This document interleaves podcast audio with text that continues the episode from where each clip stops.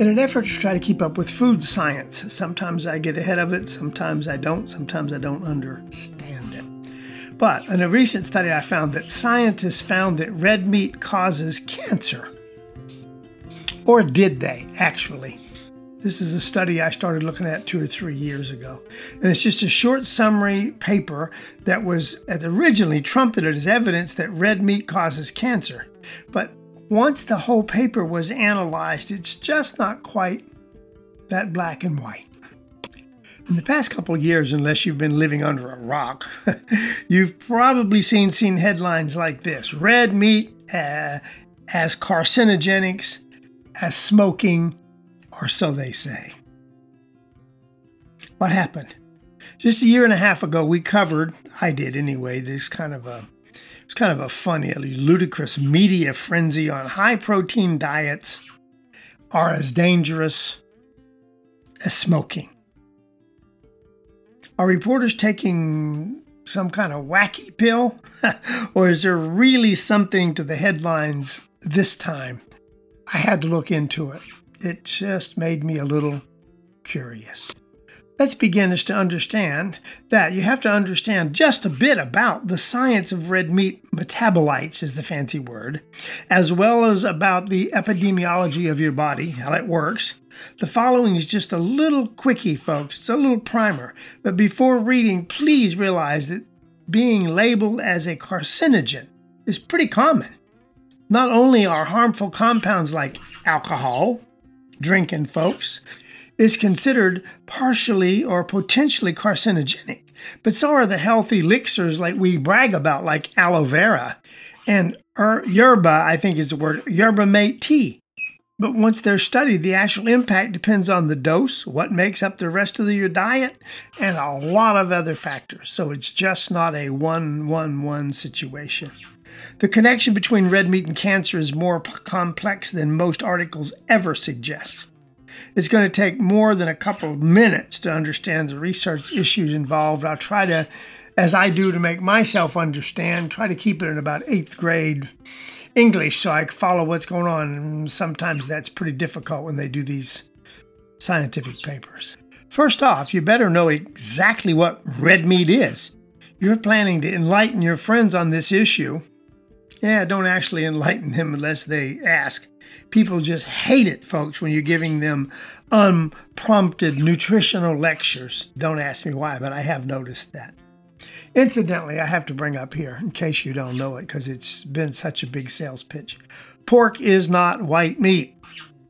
No matter what the television tells you, the meat of mammals like pigs is typically all considered to be what we call red meat. So researchers and the U S D A consider pork to definitely be a red meat.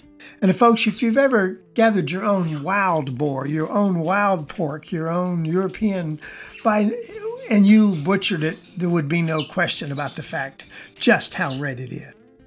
And let me bring up one other thing. Although both fish and chicken fall under the white meat category, they're pretty darn different in nutrient content.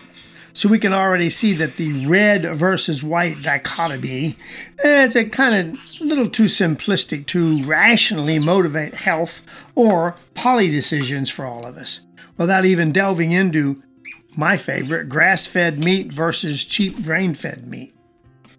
However, having said all that, there is something in red meat that could potentially cause cancer. That very same myoglobin we mentioned may have some unique properties, and those properties may depend on how the meat is processed and cooked. Very important. We'll get more in, into that a little bit later on in, the, in this program. Just do remember, red meat's not all the same, and neither are white meats. Oh yeah, I already mentioned it once. I'll mention it again. Pork is not a white meat. If you're a big advocate of red meat, and I kind of am in some ways, and know something about nutrition, I pretend to know. The headlines in this subject, folks, are based on a short summary paper that refers to over eight hundred studies. Earlier this past month, experienced researchers met at an international agency for research in cancer. It's called I A R C, which has been around a while, an arm of the World Health Organization, which I believe in, and came up with some really strong conclusions on red meat. Specifically, with regard to colorectal cancer, they classified processed red meat as group one carcinogen, known to be carcinogenic to humans. As for regular meat, it is classified as a two A group, which is only a probable carcinogenic for most humans. Remember, group one, I'm going to explain to you, group two is very, very different. In general, group one is bologna, salami, bay, all true processed meats. Really, really, there's little doubt that they at least do have some carcinogenic properties. Just as a little addendum here to make you understand, there are a few things you should know straight right now off the bat. First, the findings were mostly referring to cancers of the colon or rectum. While colorectal cancer is very important, incidentally, you might know, maybe you don't, third leading cause of cancer in the United States to the actual death of cancer from cancer. You can't generalize the research findings to all the other cancer types, though. Yeah, what you have to kind of get a grip on is cancer is just not a monolithic condition. It's not a single condition. The researchers were mostly making conclusions that one type, colorectal cancer, is influenced especially by processed meats. Second, it's not that I didn't uh, like know this stuff already. I've been studying this thirty years. Processed red meat has been strongly linked to colorectal cancer for many years. I'll even talk to you about that a little later. Regular old unprocessed meat is more of a mixed bag in terms of evidence, but probably still has several mechanisms by which it may be a possible um, reason for an increase in cancer incidence, but not near so much as processed meats. It's kind of really funny that the media headlines of the past days have been so extreme, since they're based on like a one and a half page summary I just found. The full conclusions will be disclosed sometime from the World Health Organization a few months down the road on processed meat and cancer. The currently available publication doesn't even begin to delve into the overall risk of cancer or the magnitude of the risk of different cancers. We'll just have to wait for the monograph to find out, and believe me, I'll publish it as soon as it gets out, at which point crazy media headlines, I'm sure, will once again go nuts with this uh, current news frenzy that we all seem to be living through. Having looked at this for about twenty years now, I want you to know for sure, though, this really isn't new information. It's based on studies that have been conducted over the past ten to over twenty years. So this is more of a new framing of evidence than a presentation of new evidence. Plus, the paper is really not even completed and out yet. As soon as I can get my hands on the whole thing, I will be sure and let you know. Even though I really follow science, I do have to say this. Third, just because the World Health Organization is a big, really big deal, doesn't mean they can't be wrong. Wrong is a strong word, though. It's like saying slightly off, okay? For example, let's look at the position on salt intake. This is what got me interested because I've always studied this. Their guidelines call for less than two thousand milligrams of salt a day, despite other organizations like the United States Center for Disease Control, the C D C, having updated their views based on new research. A large amount of research shows that keeping salt intake under two thousand milligrams a day doesn't, it just doesn't have any evidence of any benefit for it. We're not sure what it does if you don't do it, but it doesn't show an evidence by lowering your numbers below that two thousand milligrams.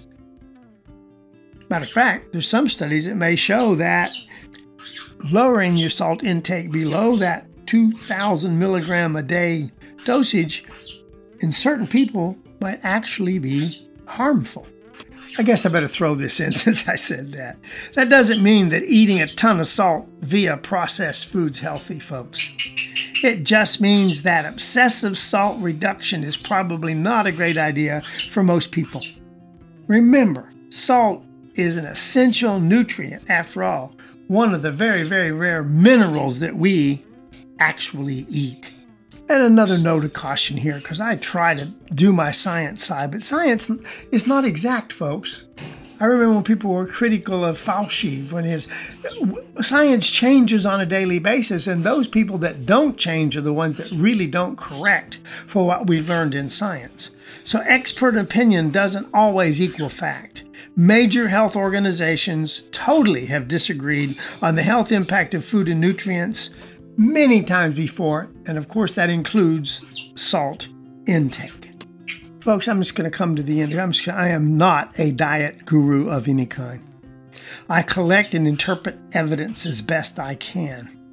But it's pretty clear from the evidence that eating too much red meat every day has a at least a decent chance of increasing possible cancer risk, specifically colorectal cancer, which is what they really studied. Consuming high amounts of processed red meat in particular, though, folks, bologna, salami, bacon, is really playing with fire. And strangely enough, talk about playing with fire, actually, grilling meat is actually really often, for instance, is also playing with fire. Because of the way we, quote, think we need to scorch the meat. So my method is I mix up my cooking methods. I've gotten really big on air fryers.